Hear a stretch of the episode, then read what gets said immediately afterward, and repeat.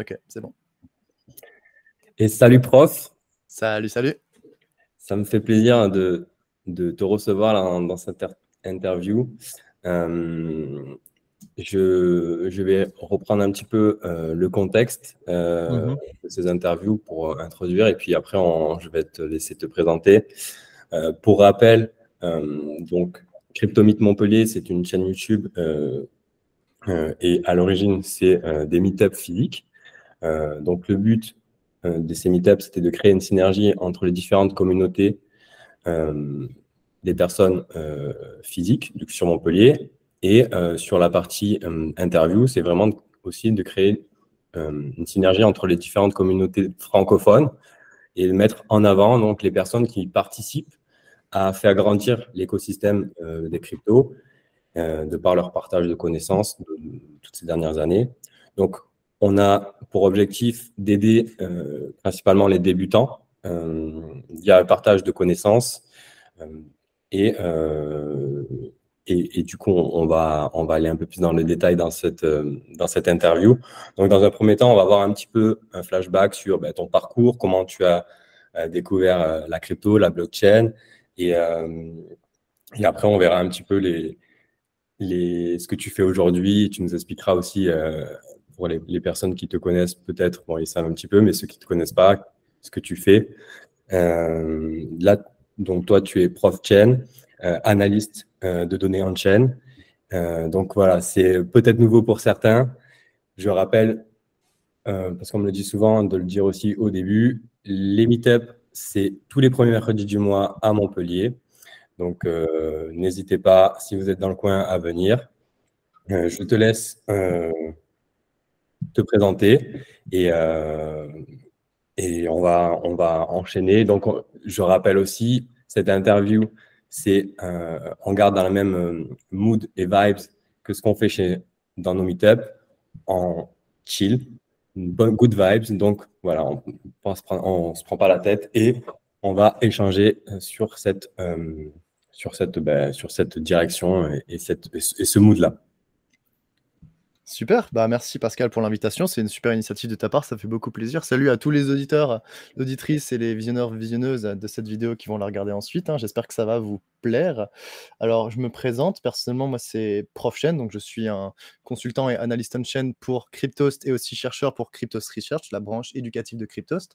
Et euh, bah, mon parcours, il ressemble un peu au parcours qu'on peut à peu près tous avoir dans les crypto-monnaies, du moins dans la généralité. Personnellement, je suis arrivé sur la moitié du cycle haussier de 2016-2017. Donc, je me suis intéressé aux crypto-monnaies à ce moment-là. J'avais déjà entendu parler de Bitcoin à l'époque en 2015, quand il valait euh, quelque chose comme 500 dollars, mais euh, j'étais relativement jeune et j'avais pas l'expérience, l'éducation financière pour me dire, mais euh, ben, ça peut être un outil d'investissement pour moi, pour mon futur, et je peux construire un, patrimoine, notamment sur le côté actif financier de Bitcoin avec ça. Et du coup, je ne m'étais pas du tout intéressé à la chose. J'avais pas non plus la compréhension de toute la théorie monétaire de qu'est-ce que c'est l'euro, qu'est-ce que sont les monnaies fiat. Donc, euh, vraiment, j'étais très, très immature en termes de ces connaissances-là. Et puis, à partir de 2016-2017, j'ai commencé à voir le cours monter et je me suis demandé mais pourquoi ça monte? Et avant même de me poser la question des fondamentaux de l'utilité de Bitcoin pour les populations, en fait, donc euh, ce côté monnaie acéphale qui enlève l'état de la monnaie, et eh ben, j'ai tout de suite commenté, euh, j'ai tout de suite commencé à faire non pas de l'investissement sur du long terme, mais à faire de la spéculation à court terme. Et du coup, comme beaucoup, et eh ben, sans avoir forcément de grandes connaissances de, des stratégies financières, j'ai commencé à investir. Donc, euh, comme la plupart des gens qui sont arrivés en 2016-17, j'ai acheté relativement bas, j'ai acheté en, dessous des 10 000, c'est monté jusqu'à 20 000. Euh, j'étais dans une phase de vorie, j'étais un, grand génie, j'allais devenir riche très vite. Et puis arrivé le bear market de 2018-19, et là j'ai pris une grande douche froide. Euh, j'ai beaucoup paniqué, euh, j'ai fait ce qu'il ne faut absolument pas faire, j'ai vendu mon bitcoin pour des altcoins en plein bear market. Donc vraiment, j'ai eu cette douche froide où ce, cycle haussier baissier là entre 2016 et 2019 m'a beaucoup appris parce que bah, j'ai perdu tout ce que j'avais à l'époque, littéralement. Donc, j'ai beaucoup souffert. Mais bon, chaque, expérience est un apprentissage. Et du coup, je me suis posé là des questions de qu'est-ce qui vient de m'arriver? Pourquoi est-ce que j'en suis arrivé là? Et est-ce qu'il y a quelque chose que j'ai pas compris? Et à partir de ce moment-là, j'ai commencé à m'intéresser à Bitcoin de manière plus approfondie. J'ai lu le white paper. J'étais déjà pas mal sensibilisé aux questions d'anonymat et de protection de la vie privée sur Internet, donc c'est quelque chose qui, me parlait beaucoup. J'avais déjà lu le manuel, enfin le, manifesto de Cypherpunk de Eric Hughes. Du coup, ça a très très vite fait écho avec ce que, ce que je pensais, ce que je, comprenais. Et j'ai commencé à partir de ce moment-là à vouloir euh, avoir des stratégies euh, toujours d'investissement plus poussées, mais aussi à me dire, bon, en fait, je vais potentiellement commencer à essayer de sortir du modèle fiat et aller, pourquoi pas, essayer de diversifier mon patrimoine, en fait, le temps que j'ai réussi à, cristalliser en argent pour mon futur, non pas seulement en crypto-monnaie, mais avec des actions, l'immobilier. Bref, j'ai commencé à rentrer dans une thématique d'investissement et de création pour ensuite faire la conservation de patrimoine à long terme. Et du coup, là, on est arrivé à peu près en 2019-2020. Donc, avec euh, le, crash Covid en mars 2020, j'ai connu mon premier moment de grande panique parce que, en fait, au moment du, bottom en, 2000, euh, en novembre 2018, quand le Bitcoin est passé de 6000 à, à quasiment 3000, j'avais déjà plus rien. Donc, ça m'a pas atteint. Voilà, j'étais déjà en dehors du marché, j'ai déjà été liquidé. Le touriste était déjà parti. Mais en mars 2020, j'avais réinvesti et le flash crack, le signe noir du Covid, m'a fait paniquer une fois de plus. J'ai vendu, euh, j'ai vendu à 6000 alors que tout le monde achetait à 6000.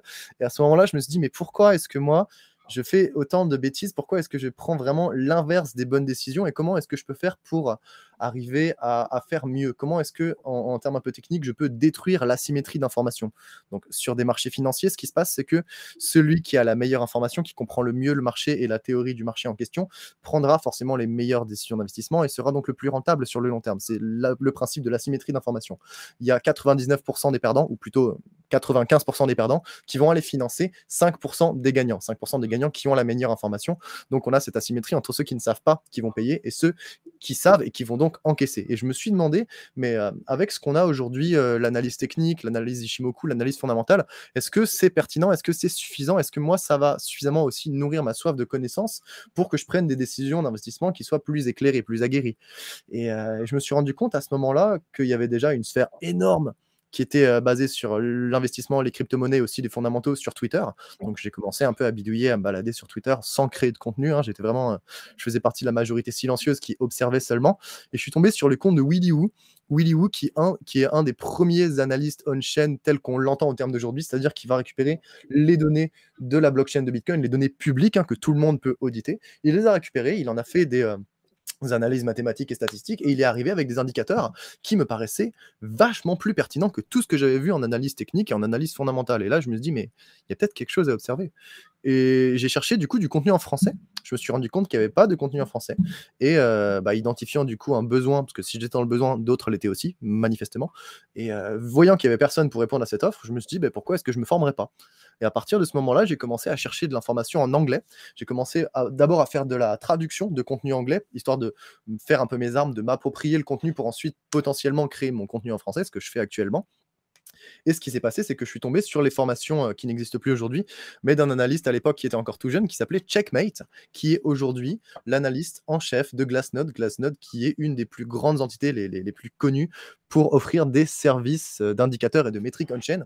Et donc, j'ai suivi sa formation au courant de l'année 2020-2021, ce qui m'a du coup permis de devenir moi-même un analyste on-chain, d'approcher Cryptost et tranquillement pas vite de devenir euh, bah, un analyste et un consultant pour Cryptost. Voilà un peu le parcours qui m'a amené ici aujourd'hui. Top, super, mais c'est très clair.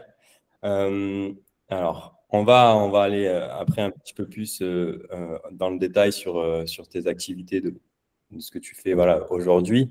avant cela, j'aime bien poser une petite question, et c'est personnel, hein, mais c'est vrai que j'aime bien avoir l'avis des, des, personnes justement qui sont là aussi depuis un, petit moment parce que mmh je trouve que c'est un exercice qui est compliqué et, euh, et de, bah, de toute façon, simplifier, c'est toujours compliqué. Donc, une, première question qui serait de.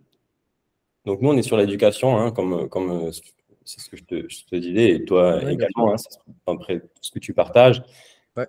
Une personne qui n'a jamais entendu parler de la blockchain ou un enfant, euh, moi j'aime bien penser à un enfant, comment tu pourrais lui expliquer, allez, simplement, hein, vraiment, c'est pour ça que c'est dur, à quoi sert cette technologie quand toi tu, voilà, comment de ton point de vue, si tu devais l'expliquer voilà, simplement à un enfant, mais, euh, je ne comprends pas pourquoi ça, sert à quoi la blockchain. Voilà, c'est... Très bien. Très bien. Alors, je, je, vais vraiment me baser du point de vue d'un enfant. Si j'étais un enfant et que je vivais dans le monde traditionnel du monde bancaire, donc le monde dans lequel nous évoluons aujourd'hui, euh, je pourrais avoir, euh, imaginons, 10 sucettes, et pour les envoyer à mon voisin, envoyer peut-être 5 sucettes à mon voisin, j'aurais besoin de passer par quelqu'un qui m'autorise. J'aurais besoin de demander à un parent, une banque par exemple, j'aurais besoin de demander à mon parent, euh, papa, maman, s'il te plaît, est-ce que je peux envoyer sur mon compte de 10 sucettes 5 sucettes à mon ami? Et à ce moment-là, mon parent pourrait me dire oui, me dire non, ou me dire ça prendra combien de temps, et me dire bah, pour la transaction, je vais te prendre une sucette sur tes 5 sucettes. Donc ça, c'est le monde dans lequel on évolue aujourd'hui avec le monde bancaire.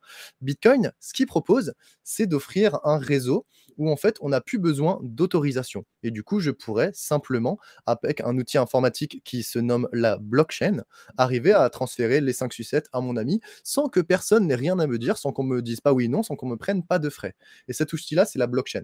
La blockchain, pour faire très très simple et pour utiliser une image que je trouve assez parlante, c'est un espèce de grand livre. Il faut savoir que quand on fait des transactions de, de, valeur, des transactions financières, même dans le monde bancaire, on utilise des historiques de transactions. Donc à telle date, il y a eu tel transfert de telle personne à telle personne. Voilà, tel transfert de tant de sucettes à telle personne.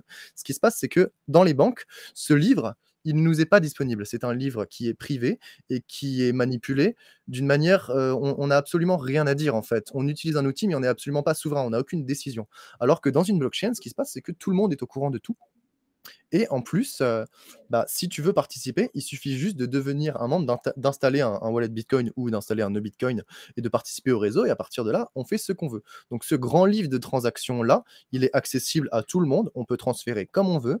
Euh, l'État ou les banques n'ont absolument rien à dire et c'est bien la proposition de, valeur de Bitcoin, c'est d'être une monnaie acéphale, d'être une monnaie internationale. Vous faites ce que vous voulez, mais ça a aussi des responsabilités parce que ce pouvoir d'être incensurable, il offre aussi des responsabilités et il ne faut pas faire n'importe quoi sur Bitcoin. Il y a un côté un peu technique et ça, justement, c'est quelque chose dont tu as peut-être dû parler, euh, ce, côté un peu, euh, ce côté un peu technique. vraiment, il faut faire attention notamment aux adresses que tu envoies. Comme tu es souverain sur ta monnaie, il faut aussi que tu fasses un peu attention et que tu n'envoies pas n'importe quelle adresse parce que si on fait une bêtise, et eh bien là, par contre, les fonds sont perdus à jamais, les sucettes sont perdues à jamais, par exemple. Super, bah écoute, euh, c'est bien. C'est la, la première fois qu'on qu'on a cette métaphore avec des sucettes. Donc, euh, effectivement, c'est parlant. C'est super. Et du coup, alors, sur la même, euh, bah, la même dynamique, euh, pareil, du coup, appliqué à l'analyse on-chain, parce que l'analyse on-chain, euh, moi, c'est pareil. Au tout début, euh, je me suis dit, mais c'est quoi ça? Même en ayant compris, enfin, connaissant un petit peu l'analyse technique, etc. Mais il y a des personnes qui, du coup, ne savent même pas euh, bah, ce que c'est l'analyse on-chain. Et, et, du coup, un enfant, c'est pareil. C'est qu'est-ce que c'est finalement cette analyse on-chain? À, à, quoi elle sert et, et, et qu'est-ce que c'est finalement? C'est quoi de l'analyse on-chain? Voilà, c'est ça peut être, euh, quand on n'est pas dans cet univers, Mmh ouais, je comprends et en plus, c'est un outil qui est tout à fait nouveau, donc je comprends. Même moi, au début, j'ai eu du mal, hein, ça m'a pris deux ans pour vraiment bien maîtriser les notions et me sentir suffisamment en confiance pour les transmettre, donc je je sais ce que c'est. Euh, l'analyse on-chain, pour faire une définition rapide, c'est l'étude des données qui sont publiques justement dans le grand livre de la blockchain de Bitcoin, toutes les données sont publiques. On sait qui a envoyé tant à qui, même si on ne sait pas exactement quelles sont les identités, on sait quels sont les pseudonymes. Du coup, on sait, à à peu près combien de bonbons, combien de fraises, combien de sucettes ont été envoyés à qui et ça pour toutes les transactions sur le réseau et en fait, l'analyse on-chain va consister à observer toutes ces transactions et à en retirer des déductions en retirer notamment des déductions sur le comportement des utilisateurs. Je vais prendre une métaphore encore, le marché par exemple de la pastèque. Voilà, on sait qu'il y a euh, dans un village un marché et il y a du coup plein de gens qui s'échangent des pastèques avec des, avec des prix qui peuvent varier. Ce qui va être intéressant, ça va être d'observer toutes les transactions qui se font en pastèque et d'observer le comportement. Est-ce que les investisseurs ou les, gens qui achètent de la pastèque, ils vont peut-être plus l'acheter le matin? Est-ce qu'ils vont l'acheter le soir? Est-ce qu'ils vont la revendre plus cher, moins cher? Est-ce qu'ils vont garder leur pastèque pendant 2-3 jours ou pendant 2-3 ans avant de les revendre? Un exemple tout bête, mais sur le marché de la pastèque, on pourrait dire qu'un comportement, c'est un comportement relativement à court terme parce qu'une pastèque, ça mûrit. Et donc, on ne peut pas revendre une pastèque 2-3 ans après parce que ta pastèque, elle pourrit. Donc, on pourrait observer des transactions sur le marché de la pastèque avec des pastèques qui s'échangent plutôt entre 2 et 3 jours parce que les détenteurs de pastèques à, à 3 ans, ils n'ont aucun intérêt pour le marché. Donc, c'est vraiment quelque chose de relativement imagé, mais le principe, c'est d'observer comment est-ce que les acteurs d'un marché quelconque, donc le marché du Bitcoin ou le marché des pastèques par exemple, eh bien, ils évoluent. Et quelle est la quelle est la, proposition de valeur derrière ça? Pour le comprendre, il faut aller faire un peu d'histoire et aller observer ce qui se passe sur le marché, par exemple, des marchés financiers, des actions. Ce qui se passe avec les actions, c'est que sur un marché d'actions, on ne sait pas vraiment ce que font les détenteurs, à part les communiqués de presse de certains fonds d'investissement ou de certaines entreprises. On ne sait pas forcément qui détient tant d'actions de Apple ou de Microsoft ou de Google ou de Tesla ou de TSMC. Et on ne sait pas exactement ce qu'ils en font, à quel moment ils les vendent. Donc on ne peut pas vraiment se positionner sur le marché par rapport à un comportement des acteurs. On ne sait pas quand est-ce qu'ils vendent, donc peut-être qu'il faut en même temps que parce qu'ils savent. On ne sait pas quand est-ce qu'il faut acheter, parce que peut-être qu'eux, ils savent qu'il faut acheter. Donc l'intéressant dans Bitcoin, c'est que là, on est capable vraiment d'aller observer les détenteurs de Bitcoin, que ce soit des investisseurs, des spéculateurs, des gens qui hodl, qui font de l'épargne sur du très long terme, et on va aller observer toutes ces cohortes. Donc c'est des cohortes, c'est juste des groupes de personnes qui ont une psychologie similaire qu'on va regrouper par rapport à une certaine psychologie, que ce soit à court terme, à long terme, par rapport à, leur usage de Bitcoin, d'ailleurs soit en tant qu'actif monétaire, soit en tant qu'actif financier. Et donc l'analyse on-chain va permettre d'aller regarder le comportement de ces utilisateurs et d'en tirer des principes psychologiques derrière. C'est un peu de l'économie comportementale appliquée à Bitcoin parce que Bitcoin est transparent et on est capable d'avoir euh, une transparence totale et pas du tout d'opacité comme sur les marchés financiers classiques. Ok, bon ben super. Euh, c'est vraiment, euh, euh, je pense que quand on, commence à comprendre euh, à quoi elle sert, je trouve ça disruptif finalement par rapport à ce qui se faisait avant. Et, c'est vraiment, comme tu dis, c'est nouveau. Et, bon, les, les, instituts maintenant, etc., ils ont compris. Et je, pense qu'ils l'utilisent déjà. et on va en parler après grâce à des outils professionnels qui existent maintenant. Mais, euh, mais franchement, c'est vraiment euh, quelque chose qu'il faut. Euh, quand on, on, on l'entend pour la première fois, peut-être ça peut paraître un peu barbare comme terme et, compliqué, mais j'invite tout le monde à essayer de creuser un peu et, j'espère que ça va aussi les, ben, leur donner un, peu plus finalement de ben, d'image et, de compréhension par rapport à, ce que tu viens de dire et, leur donner aussi de l'intérêt parce que je les invite quand même à s'intéresser. Euh, c'est vraiment quelque chose euh, qui, est, euh, qui, est, qui, est, nouveau et qui, va, qui permet finalement, bon, qui est nouveau, ça a une dizaine d'années, mais ça reste nouveau. mais c'est vraiment quand même quelque chose de très intéressant dans, dans cet écosystème et, et, dans cette approche finalement de marché et d'économie de marché. Tout à fait. Et surtout, ça, ça, apporte deux choses à mes yeux. Déjà, pour répondre à ce que tu disais, pour reprendre ce que tu disais, moi je trouve ça passionnant dans le sens où ça répond vraiment à un besoin qu'on a de comprendre qu'est-ce qu'on fait sur le réseau. Et ça apporte deux choses. Premièrement, ça apporte la compréhension du réseau Bitcoin. Quand on commence à faire l'analyse on-chain et à, à bidouiller un peu quelques métriques, on a besoin pour comprendre ces métriques de comprendre Bitcoin. Du coup, on va devoir être obligé de passer par les fondamentaux de Bitcoin, de comprendre comment il fonctionne pour ensuite s'approprier l'analyse on-chain. Et donc ça, ça permet de comprendre Bitcoin et du coup de comprendre dans quoi on investit, de comprendre quelle est la valeur fondamentale, de comment fonctionne l'actif. Voilà, on peut investir dans Tesla ou dans Apple sans comprendre ce que sont Tesla et Apple et du coup on y va un peu à l'aveuglette en se disant bon bah peut-être qu'on me l'a conseillé, peut-être que j'ai confiance parce que moi-même j'ai une voiture Tesla ou une voiture Apple, mais je comprends pas forcément ce qu'il y a derrière. Quand on fait de l'analyse on chain, on doit comprendre fondamentalement ce qu'est Bitcoin et surtout ça apporte aussi une certaine forme d'empathie parce que quand on va aller observer des entités qui font, des, euh, qui font des transactions sur la blockchain de Bitcoin, on va aller du coup observer leur psychologie. On va voir des spéculateurs qui vont, quand le prix va baisser de 5%, paniquer et vendre d'un coup. On va voir des investisseurs à long terme qui vont acheter à des moments très très bas, imaginons par exemple au niveau des 15 000, 16 000 dollars après la faillite de FTX, et qui vont garder leur Bitcoin aujourd'hui qui ne nous ont pas encore vendu. Et du coup, ça nous force à nous mettre à la place de la personne qu'on observe. Et du coup, ça, ça amène à cette forme d'empathie où on sent qu'on n'est plus seul en fait. On fait partie d'un réseau, on fait partie d'un grand tout, donc de cette grande famille de gens qui utilisent Bitcoin pour diverses raisons, que ce soit du coup pour faire, de la, pour faire des transferts monétaires, que ce soit pour créer un investissement sur du long terme, pour sortir du modèle fiat, que ce soit pour faire de la spéculation à court terme. On a plein d'utilisations et ça nous permet de, se rendre compte qu'on n'est pas seul en fait. Il y a un côté où moi, quand, je regarde les données on-chain, je me dis que je fais partie d'un grand tout et c'est pas quelque chose que j'avais avec les, avec les actions parce que quand tu regardes le prix d'une action, tu es un peu plus en mode toi contre les autres. Tout le monde essaie de tirer un peu la couverture de son côté et de retirer du profit de la fluctuation à la hausse ou à la baisse d'une action et de sa valeur, de sa volatilité, alors que sur Bitcoin, du coup, on se rend compte qu'on est plus une grande famille. On a tous des comportements qui peuvent être très divers et variés, des fois même opposés, mais on est capable de se comprendre les uns les autres en s'observant sur le réseau de manière pseudonyme, voire anonyme. Et ça, c'est beau, je trouve. Ouais, c'est vrai. Euh, sans transition, mais un petit peu quand même. je vais te demander aujourd'hui, alors, donc, l'analyse de données on-chain. Maintenant, tu, voilà, tu, on, va parler un peu plus de ce que tu fais hein, maintenant aujourd'hui. Mhm. et du coup, de, bah, de ton il y a le lien finalement avec ben, la, technologie des cryptos, on, on l'a compris, je pense, c'est cette analyse de, des données qui est vraiment euh, une profession euh, à part entière. Euh, donc toi, tu peux nous, expliquer un petit peu ce, que tu, ce que tu fais aujourd'hui. tu as, voilà, je prends, tu as, d'après ce que j'ai, moi je te connais un petit peu aussi, donc je te suis, donc je, je, je, ben, je vais aussi dire effectivement Cryptost, je fais partie effectivement de, euh, bah, de, cette communauté, parce que ça fait un, petit moment, et c'est comme ça aussi que je t'ai connu et que, et que je t'ai approché. Et, euh, mais du coup, effectivement, il y a, y a, des, euh, maintenant, il y, y sociétés qui existent qui sont vraiment spécialisées dans l'analyse de données. Donc, c'est vraiment quelque chose qui, qui, se fait de manière professionnelle. et donc, du coup, toi, tu es passé effectivement par, des, par la formation, donc tu, parlais de, Checkmate. donc, voilà, explique-nous un petit peu euh, ce que tu fais aujourd'hui euh, en termes euh, d'analyse de données et donc sur tes différents, différentes activités. D'accord.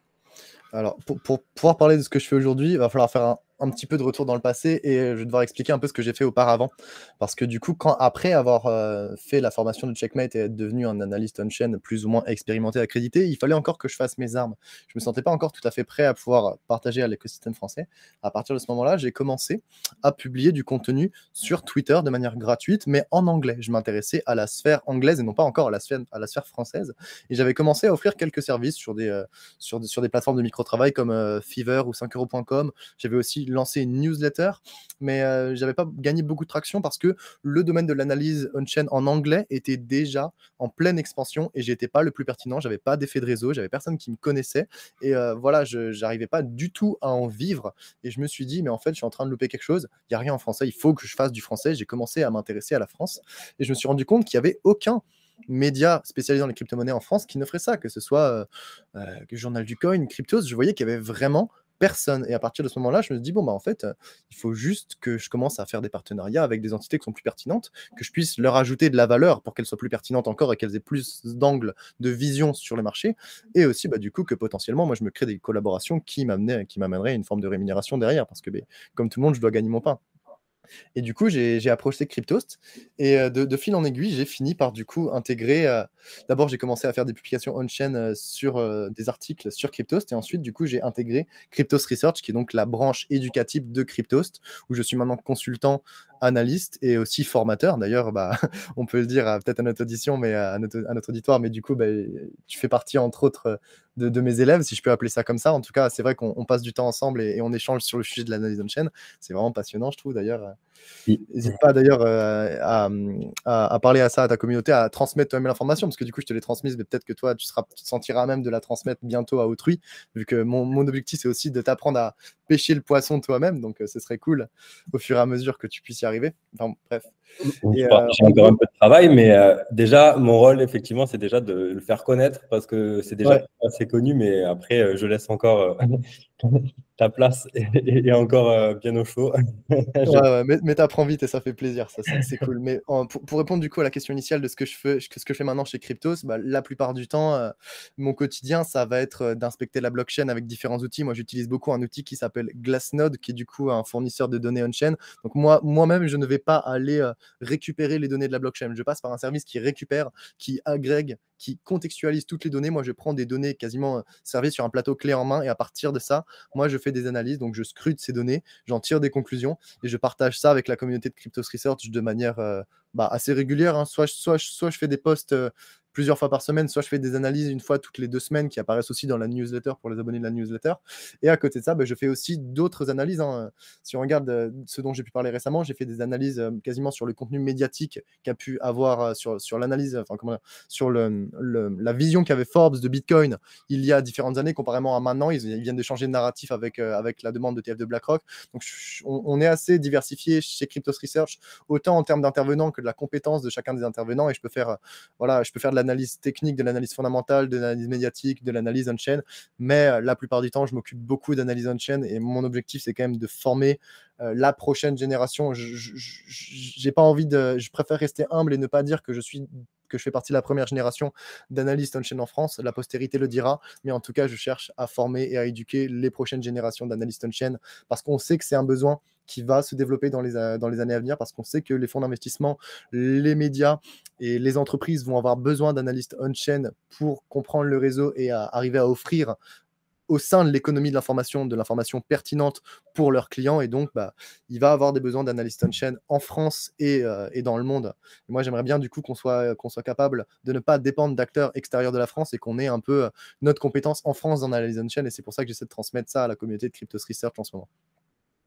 Mais il faut dire aussi effectivement que tu partages aussi beaucoup de contenu euh, gratuitement hein, sur Twitter toujours hein, et, et, aussi sur YouTube effectivement avec avec Cryptost, euh, c'est du contenu gratuit et c'est des mhm. analyses qui sont très pertinentes et que aussi euh, tu fais aussi un, beau travail du coup pédagogique pour effectivement euh, ben, essayer d'avoir de, toujours cette approche d'une personne qui, qui, n'est pas vraiment expert, experte dans, avec aussi les termes, parce qu'il y a aussi des termes qui sont, qui sont aussi spécifiques, mais voilà, il y a aussi du contenu euh, que tu partages gratuitement et euh, il y en a beaucoup. Euh, donc, effectivement, pour les personnes qui, qui se disent, mais bon, moi, je, je découvre, j'aimerais aussi avoir, mais il y a quand même beaucoup de contenu que tu as sur ton Twitter et également sur, sur le YouTube de, de Cryptost avec des analyses, il me semble, si tu me diras, c'est hebdomadaire. Je crois que tu. Tu Toutes les deux semaines. Ou toutes les deux semaines, voilà. Mais, mais, mais, oui, tu as, raison. C'est vrai que du coup, il y a, y a, la branche éducative de, de, Cryptos qui est un, un, groupe en soi. Euh, avec, euh, qui, est du coup un, groupe privé. Bon, après, il y a toujours un débat sur les groupes privés en France. On a un peu du mal avec ça. On a une vision des groupes privés qui n'est pas forcément très, très améliorative, alors que pourtant, j'ai l'impression que, notamment au sein de la communauté Cryptos Research, on a un groupe qui est à la fois extrêmement bienveillant, extrêmement compétent, extrêmement diversifié, où on n'est pas seulement en mode euh, cours magistral où les intervenants euh, donnent de l'information et après s'en vont. Nous, on fait un suivi, on échange avec notre communauté. Il y a des, il y a des gens qui, qui ne sont pas des, des gens de chez Cryptos Research qui arrivent sur Cryptos Research dans la communauté et qui nous partagent des infos. Donc, c'est vraiment une place pour échanger. Et euh, il y a aussi du coup du contenu qui est public. Donc euh, sur Twitter, vous pouvez me trouver euh, at profchaîne, donc prof et chaîne ensuite. Et sinon, évidemment, il y a aussi des analyses gratuites en écrit sur Cryptos, sur le site de Cryptos toutes les deux semaines.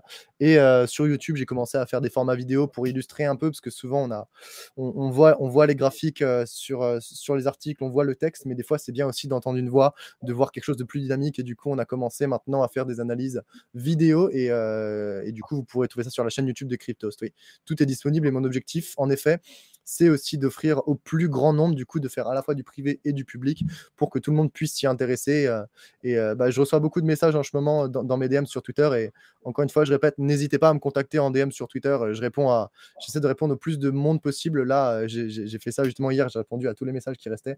Donc, euh, si jamais vous êtes curieux et que vous voulez avoir des infos, ben, n'hésitez pas à me contacter. Je suis disponible et mon objectif, c'est de répondre à vos questions, si jamais toutefois elles sont pertinentes.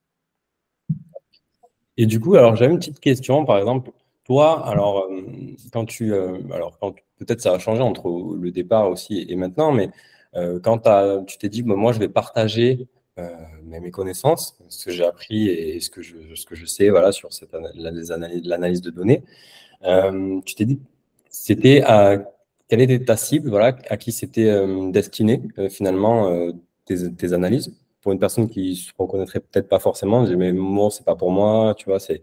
Euh, voilà. Est, pour toi, tu penses ta cible finalement euh, euh, de ces analyses? Eh bien, pour, au, tout début, quand j'ai commencé à publier en anglais, je parlais à personne limite. En fait, je me parlais à moi-même. Je notais en fait mon Twitter au début, c'était un journal d'observation que je me notais à moi-même. Et du coup, j'avais des termes extrêmement techniques, c'était extrêmement difficile à comprendre pour quelqu'un qui, qui ne comprend pas l'analyse on-chain. Et au fur et à mesure, je me suis dit, mais en fait, non, c'est dommage, pourquoi est-ce que je fais ça pour moi tout seul alors qu'en France, on a besoin de ce genre de compétences, on a besoin de ce genre de richesse en termes d'information. Et là, je me suis dit, bon, il faut que je commence à m'intéresser à un public plus large, il faut que je commence à pas vulgariser, mais à éduquer. J'aime pas trop le terme vulgariser, je trouve un peu trop vulgaire, justement, c'est assez rigolo. Et donc, je voulais faire cette éducation, et à partir de là, j'ai commencé à à, faire des posts sur Twitter qui soient plus clairs. J'ai même écrit tout un lexique de l'analyse on-chain qui est disponible gratuitement sur le site de Cryptost. Et à partir de là, j'ai commencé à, avec Cryptost Research à faire des publications plus, euh, plus régulière, où j'ai détaillé plus en profondeur. Et j'aime beaucoup cette expérience avec Crypto Research parce que c'est vraiment la première fois que j'ai pu avoir un contact avec une communauté qui me donnait des retours. Quand j'étais en train de publier sur Twitter ou quand j'étais en train de publier sur Cryptost, j'avais très peu de retours de la part de mes lecteurs. Et du coup, je ne savais pas si c'était pertinent, je ne savais pas s'il y avait des questions, je ne savais pas si ce que je faisais, ça intéressait en fait. Et le fait du coup d'arriver chez Crypto Research et d'avoir une communauté qui réagit, qui pose des questions, qui interagit avec mes publications et qui, euh, qui, qui fait une boucle en fait d'échange d'informations ça m'a vraiment beaucoup bénéficié parce que ça m'a permis de comprendre qu'est-ce qu'il fallait que j'améliore en termes de communication, quel point il fallait que j'accentue et à quel point il fallait que j'éduque sur certains fondamentaux ou non. Et du coup, ça m'a vraiment apporté à, faire des publications qui sont aujourd'hui, à mes yeux, de ce, que je, de ce que je comprends, de ce qu'on me dit, qui sont beaucoup plus claires et qui sont accessibles quasiment pour tout le monde, ou si c'est pas pour une personne qui vient d'arriver dans la crypto, dans le secteur de la crypto-monnaie pendant le dernier mois, quelqu'un qui a un an dans les crypto-monnaies comprendra de quoi je parle. Donc c'est mon objectif, c'est d'arriver à faire en sorte de pouvoir parler au plus grand nombre et euh, pas forcément seulement à des, à des, professionnels du secteur. Ok, super. Ok. Hum, très bien. Est-ce que tu veux euh, que je comprenne, euh, alors pas plus de cinq minutes pour que tu nous montres un seul, euh, une, je ne sais pas si tu as des outils à disposition, sinon c'est pas grave, hein, mais euh, une, bah, à quoi ça ressemble finalement sur Bitcoin, par exemple, euh, des données on-chain. Alors, je ne sais pas si tu les as à, disposition. bien, bien, sûr, bien sûr. Je vais juste. voilà, Comme si tu, si c'était une personne, voilà, qui, qui n'a jamais, voilà, il faut que la personne, elle connaît pas du tout. Et ok, on parle d'analyse on-chain, ok, mais concrètement, c'est quoi? C'est voilà, tu peux nous montrer un graphique et, le commenter en voilà, sur 2-3 minutes. Et on mettra en lien euh, les, euh, le lien du lexique. Déjà, je pense que je le mettrai en lien de la vidéo parce que ça peut mhm. intéresser justement euh, les personnes qui vont se dire Ok, ben moi, je vais peut-être apprendre un peu déjà le lexique parce que au moins, j'aurai les termes et je comprendrai un peu mieux. c'est vrai que ces notions, des fois, de cohorte et choses comme ça, des fois, ça peut être un peu flou au départ, mais il faut comprendre aussi un petit peu le, lexique. Très bien, bah, je vais juste prendre le temps de me, connecter à mon interface, ça va me prendre euh, quelques secondes, et à partir de là, ouais, ça me fera, je, vais, euh, je vais présenter une métrique que je trouve assez simple, qui est extrêmement riche de sens, et on va en faire une petite analyse en live, comme ça, je vais vous partager mon écran. Et d'ailleurs, bah, c'est le, le, fameux ratio MVRV que, que, tu connais toi aussi d'ailleurs, donc euh, ça va faire une petite, une petite reprise pour toi aussi, si jamais. Alors, juste prendre le temps. J'ai jamais partagé mon écran comme ça, donc je vais, je vais juste essayer de voir si ça fonctionne bien. Je sais pas comment ça marche. Alors. Ok. Voilà. Donc juste que tu me confirmes que qu'on voit bien l'écran, et puis euh, puis on va commencer à se lancer.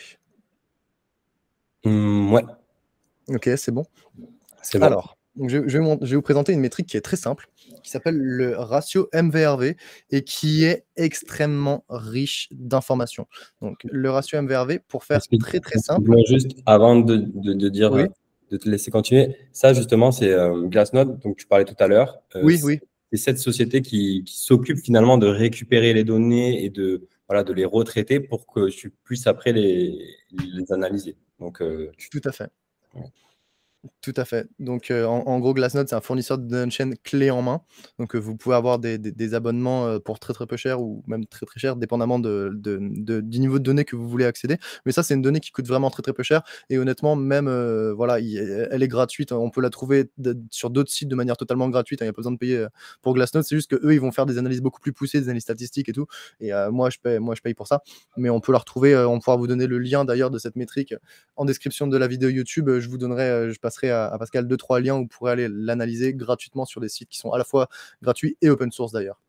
Euh, donc pour parler rapidement du, ratio MVRV, il faut comprendre euh, le, prix réalisé. Donc euh, je remets dans le contexte, on fait de l'analyse on-chain, donc on va aller étudier les transactions sur le réseau Bitcoin. On peut notamment aller étudier à quel prix ont été réalisées les transactions sur le réseau Bitcoin. Et à partir de là, on peut savoir à quel prix ont été acheter les bitcoins qui sont détenus en ce moment par les investisseurs sur le réseau. Donc ça, c'est quelque chose d'assez intéressant parce que ça peut nous donner une idée de la rentabilité latente moyenne du marché. Donc on va être capable de savoir à peu près, en moyenne, tous les bitcoins qui circulent sur le réseau, à quel prix ils ont été achetés. Donc on va être capable de savoir si l'investisseur moyen, il est en profit ou en perte par rapport à son investissement. Et ça, c'est quelque chose de... Je, trouve ça magistralement incroyable parce qu'on ne peut pas savoir ça sur l'action Tesla, l'action Apple. Là, sur Bitcoin, on peut savoir quel est le prix moyen d'achat de Bitcoin sur le marché. Et c'est une métrique qui est parfaitement intéressante parce qu'on se rend compte qu'en fait, elle va créer des formes de plancher qui peuvent être très intéressants à observer, notamment pendant les marchés baissiers. Le MVRV peut être utilisé en fait pour signaler les zones de top du marché haussier ou pour signaler les zones de bottom du marché baissier. Donc aujourd'hui, on va en faire une analyse très simple qui va peut-être pas répondre à toutes les questions des curieux, mais c'est vraiment juste pour vous présenter une métrique parmi tant d'autres. Et le MVRV, vous allez, si vous vous intéressez à l'analyse de chaîne, le revoir encore et encore et encore parce que c'est vraiment une métrique qui est très très utilisée. Donc en fait, le MVRV, c'est le rapport entre le prix du Bitcoin à un moment donné, du coup la courbe noire qui est le prix spot du Bitcoin, et le prix réalisé du Bitcoin qui est du coup le prix moyen d'achat. Ce qu'on est capable d'observer à travers les cycles du Bitcoin, c'est qu'il y a des moments où le prix du Bitcoin est supérieur au prix d'achat moyen. Donc en fait, ça va souvent être indicatif des débuts des bull runs jusqu'à la des, ou du moins les, tendances les plus difficiles des bear markets. Donc à ce moment-là, l'investisseur moyen est en profit par rapport à son investissement. Et en fait, une fois qu'on est dans les tendances profondes, les plus douloureuses des marchés baissiers, on va se rendre compte que le prix va descendre en dessous du prix d'achat moyen et que donc ce qui va se passer, c'est que l'investisseur moyen sur Bitcoin, il va être en état de perte latente. Donc sa rentabilité latente sera négative, il sera en perte sur son achat et c'est typiquement des moments de stress financier où il est très intéressant de pouvoir commencer à lancer un DCA ou à investir en Bitcoin. Ça coïncide avec toutes les périodes de formation des bottoms, oups, pardon, toutes les périodes de formation des bottoms pendant les marchés baissiers. Donc à chaque fois qu'on a un bottom, c'est parce que le prix du Bitcoin est sous le prix réalisé du Bitcoin. Donc à partir de cet indicateur, on peut faire ce qu'on appelle le ratio MVRV qui est donc un oscillateur très simple en fait. On va faire, on va diviser le prix du Bitcoin par le prix réalisé, ce qui va nous donner les courbes qui sont juste en dessous. Pour ceux qui voudraient comprendre qu'est-ce que ça veut dire MVRV, ça veut dire Market Value to Realized Value, donc la valeur du marché, le prix du Bitcoin sur la valeur réalisée, qui est du coup le prix réalisé, le prix d'achat moyen. Et à partir de là, on a un indicateur qui est assez intéressant. Si jamais il y a quelques surfeurs dans l'audience, peut-être que vous serez capable d'observer des vagues et des marées à travers cet indicateur. Personnellement, je suis un surfeur et je vois à chaque fois des vagues que je peux surfer. Et donc, on va être capable de voir des vagues d'expansion de la rentabilité du marché. Donc, tout le monde est en train de gagner pendant les marchés haussiers. Ensuite, on va être capable de voir des vagues de contraction de la valeur du réseau où les gens sont en train de perdre. Ils vont perdre suffisamment pour passer en état de rentabilité latente négative. Donc, on va être dans un moment où la plupart des investisseurs du marché sont en perte. C'est les moments qui sont signalés par des, petits picots rouges ici, quand le MVRV est inférieur à 1. Donc, quand le rapport entre le prix et le prix réalisé est négatif. Donc, ça nous fait sur une division, ça fait que c'est inférieur à 1 parce que le numérateur est inférieur au dénominateur. Et avec un indicateur comme ça, on est capable, tranquillement pas vite, d'observer la cyclicité des cycles du Bitcoin, d'observer du coup les phases d'expansion de la richesse, les phases de contraction de la richesse après le sommet du marché haussier, qui est bien signalé d'ailleurs. Il y a plein d'outils statistiques sur Glassnode pour signaler est dans un moment où on est à un moment de surachat, donc quand on est vraiment au niveau d'un top, et donc quand on est dans un moment de survente, quand on est au niveau d'un bottom. Le ratio MVRV, c'est vraiment une métrique qui est extrêmement riche d'informations et on peut, euh, on, peut la retrouver euh, sur plein plein d'endroits. Je vais essayer de vous partager un autre petit graphique qui va vous montrer à quel point on peut avoir une analyse poussée. Je vais juste aller le chercher. Voilà, c'est celui-ci. Donc là, c'est toujours notre cher ratio MVRV, sauf que à ce moment-là, on est allé chercher des valeurs arbitraires. On s'est dit, bon, bah, quand le ratio MVRV, par exemple, il est supérieur à 3, eh bien, on va être dans une zone de surachat un MVRV qui est supérieur à 3, ça veut dire quoi? Ça veut dire que le prix du Bitcoin est au moins 3 fois supérieur au prix réalisé. Ça veut dire que l'investisseur moyen sur Bitcoin, il a fait au moins un fois 3 sur son investissement, qu'il a donc une rentabilité de plus 400%. Donc c'est quelque chose de relativement considérable. Non, pardon, pas de 400, de plus, euh, de plus 300%. Pas me tromper dans les chiffres, vous m'excuserez euh, si jamais je me trompe dans les pourcentages. Ce qui est important à comprendre au-delà des chiffres, c'est qu'on est capable d'aller observer des zones de surchauffe des marchés haussiers. À chaque fois qu'on a des tops, ça va être signalé par le MVRV. Et on peut aussi voir des sauves de surchauffe à la baisse, donc de survente. Donc dans les zones bleues où le MVRV, par exemple, il va être en dessous de 0,8, ça veut dire que l'investisseur moyen sur Bitcoin, il est en perte de moins 20% sur son investissement. Et à chaque fois que l'investisseur moyen, il est en perte d'au moins moins 20% sur son investissement, c'est les zones où on est au plus bas du marché baissier. C'est les zones où il est très intéressant statistiquement d'aller acheter ou accumuler du Bitcoin sur un objectif de temps à long terme. Ce genre de métriques, elles peuvent être très très pertinentes pour les investisseurs à long terme qui cherchent soit à faire du swing trading où ils achètent le bas de la tendance et ils revendent le haut de la tendance, mais ça peut aussi être très intéressant pour les investisseurs qui veulent se créer une épargne, un patrimoine, où ils décident simplement d'acheter le bas de la tendance et ensuite d'attendre que le cycle continue. Et une fois qu'on sera dans un nouveau bas d'un prochain cycle, ils vont racheter le bas de cycle en fait. Ils vont acheter tous les bottoms de cycle et ils vont se créer un patrimoine sur du long terme dans des objectifs de temps de 5, 10, 20 ans. Donc voilà une des métriques qui est parmi les plus euh, décrites, les plus analysées et les plus pertinentes qu'on peut retrouver en analyse on-chain et elle est extrêmement simple. Si jamais il y a des auditeurs ou des, euh, gens qui regardent cette vidéo qui veulent avoir plus d'informations, euh, je vais partager aussi, on partagera dans le lien de la description un article que j'ai traduit de Glassnode qui explique comment maîtriser le ratio MVRV. Donc c'est un article qui est totalement gratuit qui va pouvoir vous donner beaucoup plus de clés de compréhension. Donc vous pourrez euh, cliquer dessus et l'avoir. Et sinon, ben, vous pouvez aussi encore une fois me contacter en DM et moi je vous expliquerai ça en long, en large et en travers. Ça me fera plaisir.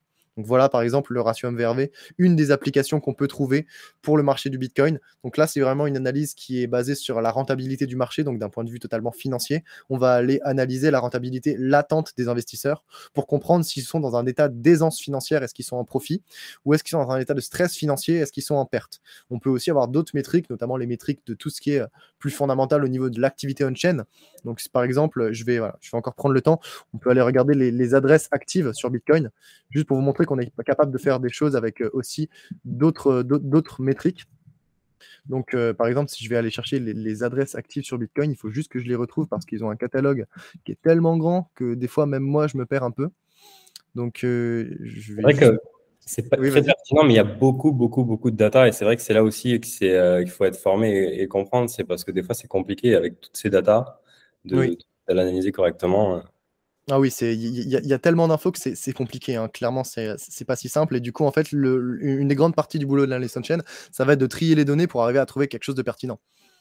Mais du coup, euh, là, du coup, on a fait l'analyse du MVRV, on a vu qu'il y avait des gros moments d'expansion de la richesse avec des moments de contraction et des grandes chutes de la richesse juste après les tops de marché haussiers. Et on peut aller chercher quelque chose de plus concret. Donc, on sait que sur le réseau Bitcoin, euh, pour utiliser Bitcoin, il faut une adresse Bitcoin. Et donc, on est capable de mesurer le nombre d'adresses qui sont actives par jour sur Bitcoin. Et à partir de là, avec les adresses actives, on peut mesurer premièrement l'adoption du marché du Bitcoin. Plus il y a d'adresses actives, plus il y a d'utilisateurs plus le réseau est, du coup utilisé et donc adopté. Mais on peut aller aussi observer du coup les moments où l'activité on-chain elle est en croissance ou aussi elle est en, grande décroissance. Et on se rend compte notamment à chaque fois, à la fin des marchés haussiers, qu'on rentre dans les premières heures d'un marché baissier, eh bien, on a une fascinante chute des adresses actives. Si je prends l'exemple, on est en janvier 2018, le prix du Bitcoin est à 13 000 dollars, il, il, vient de passer des 20 000 aux 13 000, et à ce moment-là, on rentre dans un marché baissier, on est à peu près à 1 million d'adresses actives par jour. Quelques mois ensuite, le 12 avril, donc trois mois après, on a une chute de 50% de l'utilisation du réseau euh, euh, du point de vue des adresses actives. On est passé à 500 millions d'adresses actives. Donc on est capable d'aller observer l'activité du réseau et de comprendre qu'en fait, à chaque fin de cycle haussier, à chaque fois qu'on rentre dans un bear market, eh bien en fait, il y a beaucoup de gens qui quittent le réseau qui arrêtent d'utiliser Bitcoin. Et du coup, tous les investisseurs ou les spéculateurs qui sont là juste pour l'aspect financier quittent le réseau et ça se voit. Il y a une activité qui diminue et c'est exactement la même chose qui s'est passé en mai 2021. On a vu au moment, euh, au moment de la grande migration des mineurs avec la prise, euh, l'interdiction de miner en Chine dans la région du Sichuan notamment, une grosse chute des, des adresses actives qui sont passées d'à peu près 1 million 200 à à peu près 700 000, à peu près 700, 700 000, 800, 700 000. Donc on, on peut voir on-chain avec les données on-chain le comportement des investisseurs. Donc là, vraiment, les investisseurs qui quittent le marché et il y a toujours de l'activité parce qu'il y a des personnes qui ne sont pas là pour utiliser le Bitcoin en tant qu'investissement, qui l'utilisent pour faire du transfert monétaire notamment. Et du coup, il y a toujours une base d'utilisateurs de Bitcoin qui n'est pas là pour la spéculation, pour l'investissement. Et c'est ceux qui restent présents notamment pendant les, euh, marchés baissiers parce qu'ils continuent d'utiliser Bitcoin, peu importe son prix mais on peut vraiment voir qu'il y a des dynamiques où les investisseurs de Bitcoin, ils ont des moments de croissance et d'utilisation du réseau et d'ailleurs ils gagnent en richesse la plupart du temps, comme on l'a vu sur le MVRV, et des moments où ils arrêtent d'utiliser les réseaux parce que justement leur richesse se contracte. Donc ça, c'est toute la beauté d'analyse on-chain. On peut l'observer sur le point de vue de l'activité, sur le point de vue de la rentabilité. Il y a plein d'autres thématiques qu'on peut aborder et, c'est tellement riche, il y a tellement d'infos à voir une fois qu'on maîtrise, après peut-être six mois, un an à bidouiller, à aller à scruter toutes les métriques et essayer de les comprendre. On a vraiment un point de vue où on comprend tout ce qui se passe sur à la fois le réseau et le marché du Bitcoin. C'est juste fascinant. Moi, je te remercie. Euh, c'était vraiment, euh, je pense, c'était top de pouvoir imaginer un petit peu tout ce qu'on a, tout ce qu'on a dit euh, en amont. J'aimerais aussi te poser du coup une question qui est aussi un peu plus personnelle aussi, mais j'aime bien parce que les personnes qui, comme toi, tu as, as, pu le voir avec le, le j'ai interviewé différents profils, toujours dans, dans l'écosystème blockchain, et chacun a sa, ses spécificités et, euh, et, chacun euh, apporte à l'écosystème.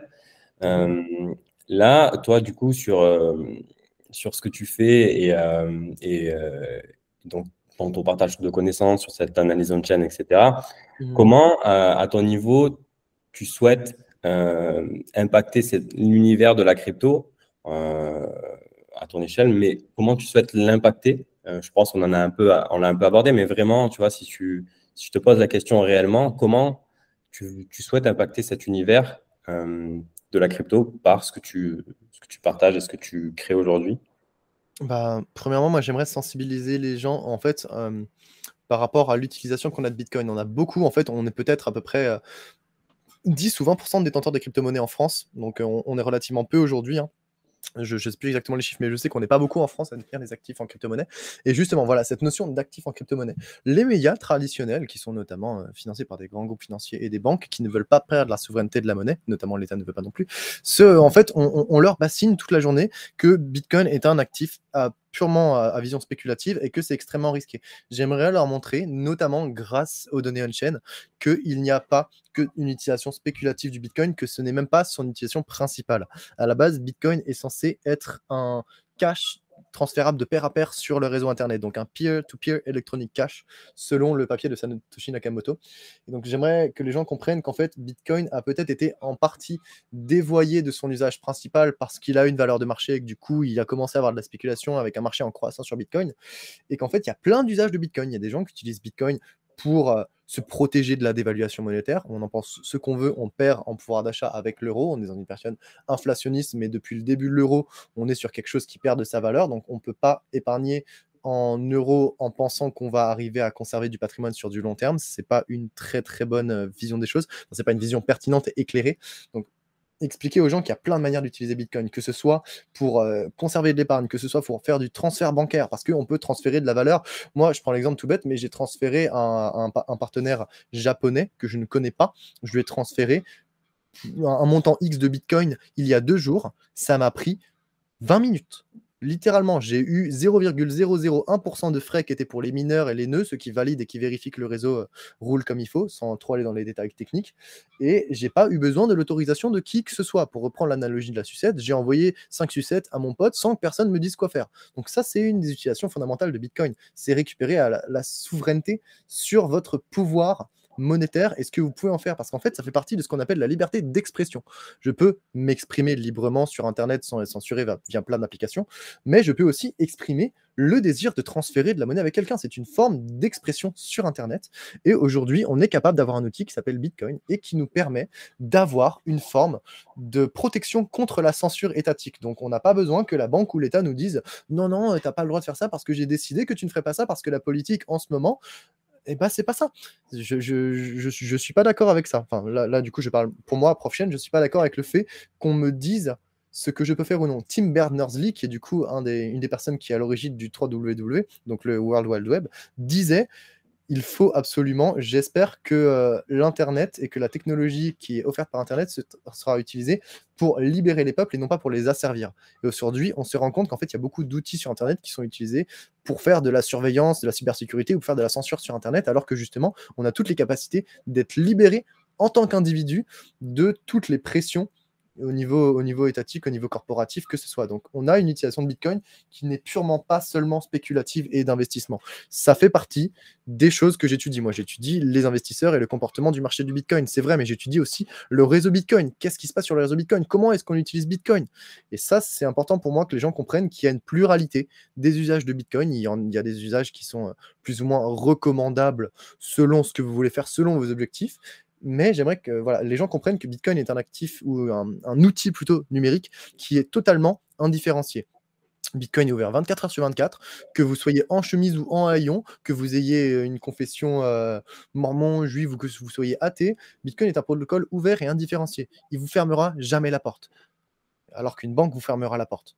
Pour plein de raisons, si vous n'avez pas les sous, si vous si, si, si, si, n'aiment pas votre, votre tronche, voilà. Donc ça, c'est quelque chose que, j'aime prêcher. En tout cas, c'est euh, Bitcoin est un outil qui est ouvert, qui est open source et qui est là pour, pour redonner une forme de liberté et de souveraineté au peuple.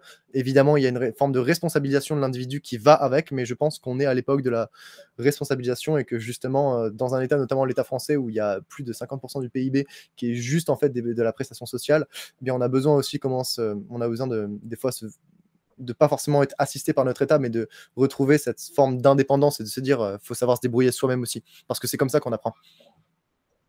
Bah, je te remercie. En tout cas, c'est vrai que c'est les valeurs, en tout cas, euh, de Bitcoin qui sont importantes. Et, j'invite aussi les personnes. Alors, c'est vrai, on parle toujours hein, du white paper, etc. Mais il faut, je pense, prendre une heure. Euh, des fois, il faut la relire, mais euh, maintenant, il y a des traductions qui sont faites en français du white paper, etc. Et ça permet de comprendre euh, effectivement ce que tu, ce que tu soulignes là.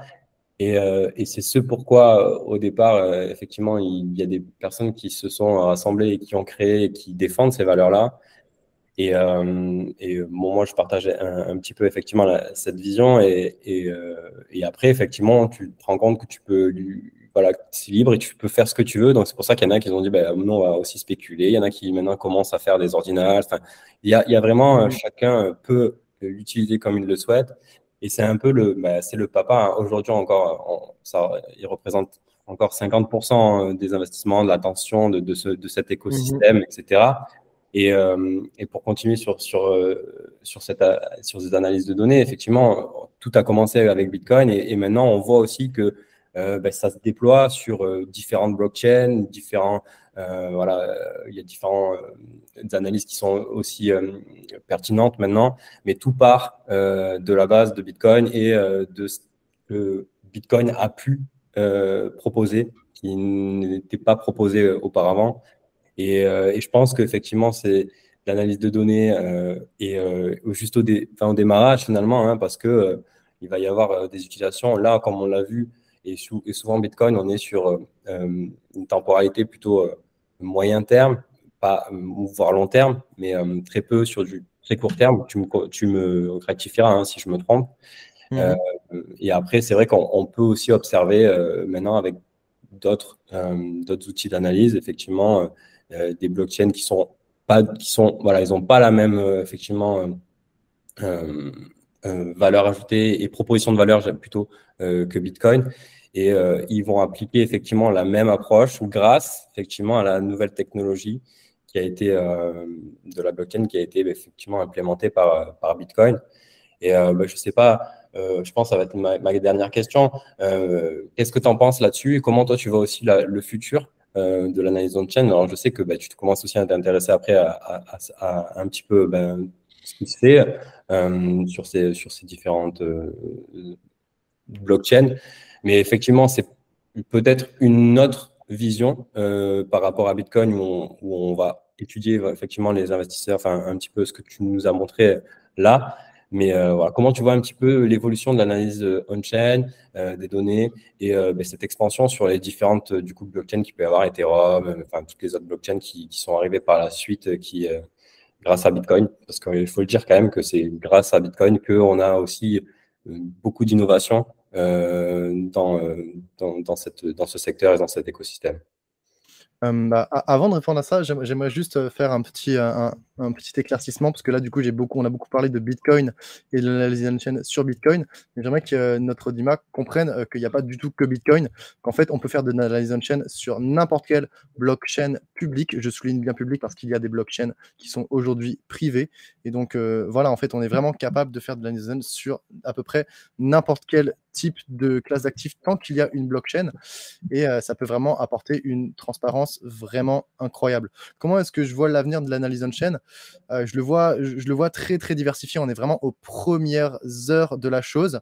Et ça va prendre un certain temps avant qu'il y ait vraiment de la traction de la part de, l'ancien monde, si je puis dire. Donc, nous, on est un peu dans une, chambre d'écho où on est, comment dire, y a, on est sur Twitter, on parle de crypto et on n'est pas forcément, euh, on, se souvient pas forcément de ce qui s'est passé avant. Mais euh, l'analyse on-chain, elle a vraiment énormément d'implications et énormément de, énormément d'utilité. Donc je pense qu'on va passer à l'avenir avec différents types d'utilisation d'analyse on-chain. D'ailleurs, c'est vrai que là, j'ai parlé un peu que de l'analyse de marché en soi, mais en fait, on peut faire beaucoup, beaucoup de choses. Hein. Premièrement, on peut faire de l'analyse des transactions. Du coup, on peut aller expliquer les, euh, basiques, enfin, comment dire, les, les, comment dire, on peut, par exemple, sur Ethereum, pas faire de l'analyse de marché, mais aller regarder qui fait quoi sur le réseau. On peut regarder un peu les adresses, on peut regarder comment fonctionnent les réseaux en soi. On peut faire de l'analyse de marché. Il y a plein de cas concrets d'utilisation de l'analyse chaîne qui vont arriver au fur et à mesure des années. Et aujourd'hui, euh, on pourrait aussi démystifier l'analyse chaîne en disant qu'il y a vraiment l'analyse des adresses et des transactions qui peut parfois avoir un objectif de désanonymisation ou de dépseudonymisation du réseau ou des utilisateurs du réseau. C'est ce que fait par exemple Chain Analysis. Donc ça, c'est vraiment un objectif d'arriver à trouver l'entité qui utilise le réseau. Donc ça peut être notamment euh, très, utile, très, très utilisé pour, euh, pour la justice, les forces de l'ordre, peu importe. Et après, on a des choses qui sont plus... Euh, plus intéressantes au niveau, pourquoi pas, de l'analyse du comportement des investisseurs, mais toujours de manière anonyme pour essayer de comprendre la psychologie des marchés, essayer de comprendre simplement le marché en soi avec la rentabilité latente pour aller avoir des tendances euh, à comprendre mieux l'investissement et à prendre des meilleures décision au niveau de son investissement ou de sa spéculation. Donc l'analyse on-chain, c'est quelque chose qui est encore très jeune, même si la première métrique d'analyse on-chain qui s'appelle les euh, jours de pièces détruites, les coin days destroyed, a été euh, mentionnée pour la première fois sur le forum de Bitcoin Talk en 2011, donc il y a maintenant 12 ans. Donc en fait, l'analyse on-chain, ça, ça, date de ouf, hein.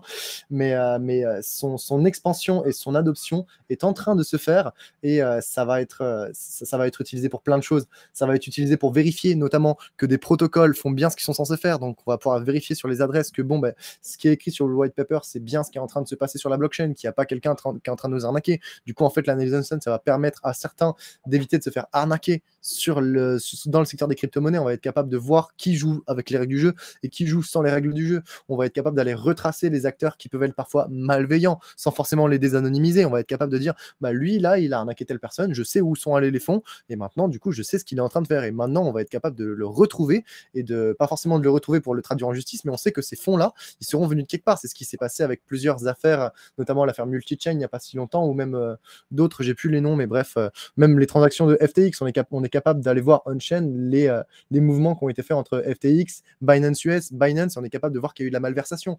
Donc ça, c'est tout un pan qui peut être utilisé pour aider et pour sécuriser le réseau, parce qu'en fait, on va avoir dans pas longtemps ce qu'on appelle, bah, ça existe déjà, mais du cyber sleuthing. Donc on va avoir de comment est-ce que je pourrais dire, du journalisme, de l'enquête participative sur les réseaux décentralisés. On va avoir sur des blockchains des groupes, dont d'ailleurs certains font déjà partie, euh, on peut notamment citer Arcam, qui, qui, est en train de se développer en ce moment, que j'utilise assez régulièrement, donc euh, des, réseaux où on va être capable d'aller observer euh, bah, ce qui se passe sur les blockchains et dire, ben, cela est triche et cela est triche pas ça, ça se fait bien, ça, ça se fait pas bien. Et ceux qui sont en train de tricher, ceux qui font les choses pas dans les règles du jeu et qui essaient de profiter de l'ignorance de certains, eh ben, on va aller soit les sanctionner, soit on va juste sans les sanctionner, les, les, flaguer et dire, eux, bah, c'est pas forcément des gens qui sont, qui, qui, sont des, gens de confiance.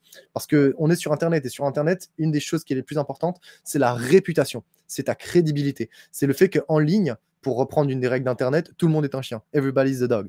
Euh, you, you, or you're not sure that someone is not a dog. Donc, on peut pas savoir qui est derrière son écran. C'est une des règles d'Internet. Hein. C'est euh, la même règle que la règle 0. Donc, fuck with cats, c'est la même chose. Donc, euh, on peut pas savoir qui est derrière un écran. Et donc, comment est-ce qu'on fait confiance sur un réseau Aujourd'hui, on va être capable du coup d'avoir des systèmes de réputation basés sur l'analyse des transactions et des comportements sur les blockchains.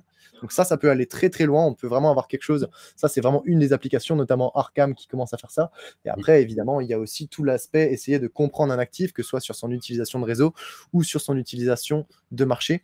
Euh, on peut aussi aller plus loin et on peut aller penser à la blockchain de Carrefour. Carrefour, Carrefour qui va horodater euh, ses poulets pour savoir d'où viennent ses poulets maintenant. Donc on peut aller regarder sur la blockchain de Carrefour. Si jamais elle est publique, c'est une blockchain qui aujourd'hui est privée, mais si jamais euh, Carrefour rend ses données publiques, on peut aller justement aller, bah, aller faire de l'analyse on-chain sur, la sur, les, données on-chain de Carrefour et vérifier si les poulets sont en bonne santé et est-ce qu'ils viennent bien de tel ou tel endroit. À chaque fois qu'on va avoir un registre public, on va être capable d'aller vérifier ce qui se passe dessus. Bah, super. Je pense que euh, qu'on a fait un, petit peu le tour et, que c'était assez, assez dense.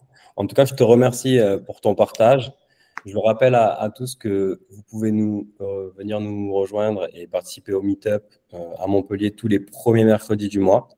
Alors, si es, je sais que tu n'es pas dans le coin, tu n'es pas sur Montpellier, mais si un jour tu es dans le coin, eh ben, n'hésite pas à venir et on partagera, on prendra l'apéro ensemble et, et, on pourra échanger euh, de, tout ce qu'on a parlé là et, tu verras aussi la, communauté. Euh, je te laisse le, mot de la fin et euh, je te remercie encore, prof. Et, de toute façon, moi, je te suis toujours et je pense que l'analyse en chaîne aussi a, de, a de beaux jours devant elle. Bah, merci beaucoup, hein, ça fait plaisir. le mot de la fin, je le récupérerai et j'utiliserai la, fameuse maxime Don't trust, verify ne, ne, faites pas confiance, vérifiez. C'est exactement tout l'éthos de l'analyse on-chain. Vous allez vous accaparer les outils qui vous permettent de regarder dans le grand livre de ce qu'est Bitcoin ou dans le grand livre d'une autre blockchain que Bitcoin, qu'est-ce qui se passe sur le réseau. C'est comme pour la pensée critique. Arrêtez de faire confiance à, à, toujours critiquer la pensée des autres, mais d'un point de vue positif, allez toujours remettre en question la pensée des autres, votre propre pensée. Ne faites pas confiance, vérifiez. C'est l'éthos de l'analyse on-chain. Euh, j'espère que vraiment ça aura peut-être donné une vocation à certains d'entre vous, où ça vous permettra justement d'avoir une pensée qui est plus critique par rapport à ce qu'on vous présente au monde. Et euh, bah, merci pour cette initiative. Hein. J'espère que cette, euh, que cette interview aura plu du coup aux auditeurs. Et puis, bah, vous savez où nous contacter au besoin. Je vous remercie. Salut. Salut.